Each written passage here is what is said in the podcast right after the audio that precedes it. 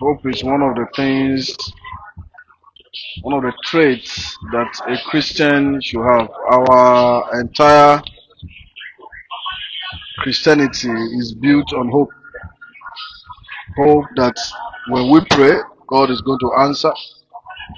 Hope that when we knock, doors are going to be open unto us. Hope that when we seek, we shall find. Hope that one day we will meet Christ again when we are no longer on this earth. One thing you should never allow the devil to take away from you is your ability to continue to hope and continue to believe in what the power of God can do in your life. Shalom.